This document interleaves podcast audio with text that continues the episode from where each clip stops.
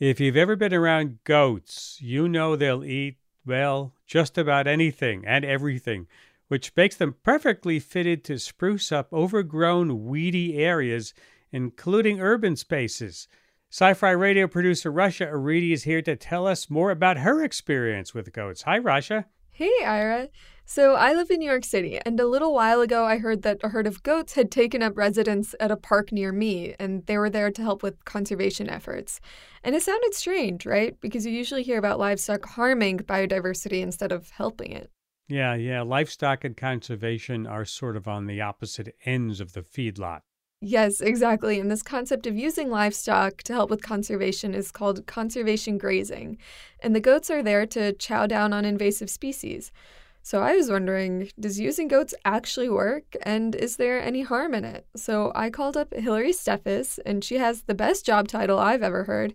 She's a chief goat herder and she works for a nonprofit called Allegheny Goatscape, which takes goats all around Pittsburgh, Pennsylvania to munch on invasive plants.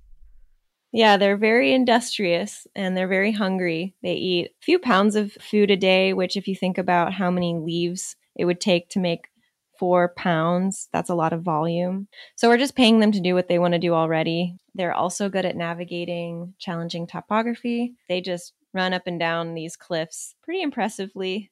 So, Hillary, how do the goats do their job and where do you fit in? Working with the goats is a fun collaborative effort. We usually set up a site and let them do some work. And then once they have thinned out the vegetation to a degree that allows us to come through with our tools and mechanically remove certain plants. Are there any downsides to using goats? Like, what should people be careful of? People think that goats are a one and done solution, and that's a misconception. Goats are going to come through, and, and, it might seem impressive how quickly they reduce the vegetation that you don't want, but vegetation is strong and typically storing a lot of energy in a root system.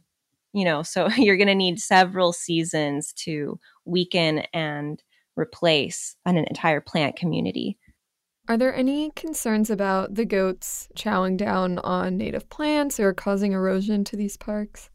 Yeah, goats could actually do a lot of damage to a site if not managed properly. So, when we set up a site, first we make sure that we're avoiding large stands of natives, or if there's a handful of trees worth saving within the site, we might create an enclosure within there or put some fencing around the trees. Also, if goats are left on a site for too long, they can certainly disturb the soil and be cause for erosion. So, in order to avoid that, we just make sure that we're moving them around in proper timing.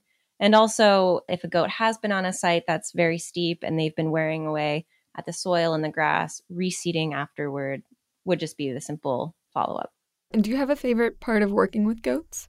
Yes, I have very nice coworkers. I'm never complaining about my coworkers. Um, they're very soothing. I do really like looking around while working and thinking about the fact that me and the goats together are working on this huge ecological project, and it feels like we're making a difference. Because goats have such a great track record at removing invasive species, a growing number of parks across the country are recruiting their help. They're in cities like Madison, Wisconsin, Minneapolis, Minnesota, Boulder, Colorado. So I took a field trip to my local goat park, Riverside Park in New York City. Ladies, ladies, come on, ladies. Let's go. How you doing? Hey, baby. Hello? I met with Marcus Caceres. He's a field supervisor at the Riverside Park Conservancy, and he's in charge of the park's four goats Cheech, Eleanor, Big G, and Skittles. Like that, Cheech? Yeah. They love it here. They get pampered every day, they get petted every day. They're all retired and they just eat a whole bunch of food every day. Riverside Park is sandwiched between the Hudson River and a busy part of Manhattan.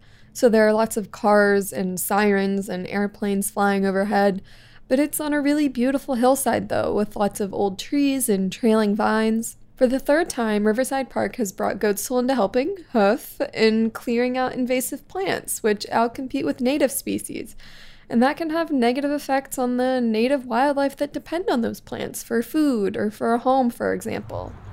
Riverside Park was built in the 30s, so technically a lot of the, the species that we do have here are disturbed, which makes it easier for for invasive plants to take hold and not so easy for, for native plants to because they don't know the area. And then invasive plants are like, I don't care. I've been here for a long time. I've, this is totally fine. That's where the goats come in. Some of their favorite foods just so happen to be the plants that the Conservancy wants gone, and their two acre enclosure is a giant leafy buffet.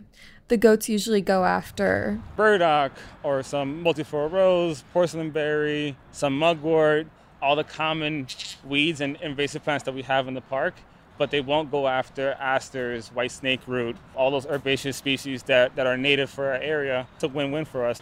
Take multiflora rose, for example. It's a really pretty shrub with white flowers, but it's a very invasive plant. It forms tangled, almost impenetrable thickets that make it difficult for native plants to grow. But the goats, they love it. They munch off all the leaves and they leave the stems. Sometimes they'll even munch on the stems too, especially if it's new growth. They really like new, the new growth because it's filled with, with moisture and nutrients the old growth is very woody and, and hard to munch on, and then that's where I come in to cut that so that that can be removed, and then new shoots are being created, and then the goats are always attacking that new growth, and then that's how we stunt the growth. Besides being really great at their job of clearing out invasive plants, there's another reason the Riverside Park Conservancy keeps inviting the goats back. It's because people love them. They're a phenom. School groups come out, Dogs love them. They come and take pictures with them all the time. People make it part of their of their morning routine, and that's what we want as a conservancy. We want people to come and use the park more. What better way of doing that than bringing a whole bunch of goats? Great story. It sounds like there's no butting heads with that idea, Rasha. So where's this team of goats now? Are they still munching away? They actually just finished eating through all the plants in their enclosures, so they are out of food and their summer job is done. So they went back home to their farm. Not a bad way to retire. Summer in the city, you eat all day. Thanks for the story, Rasha. Yeah, anytime, Ira.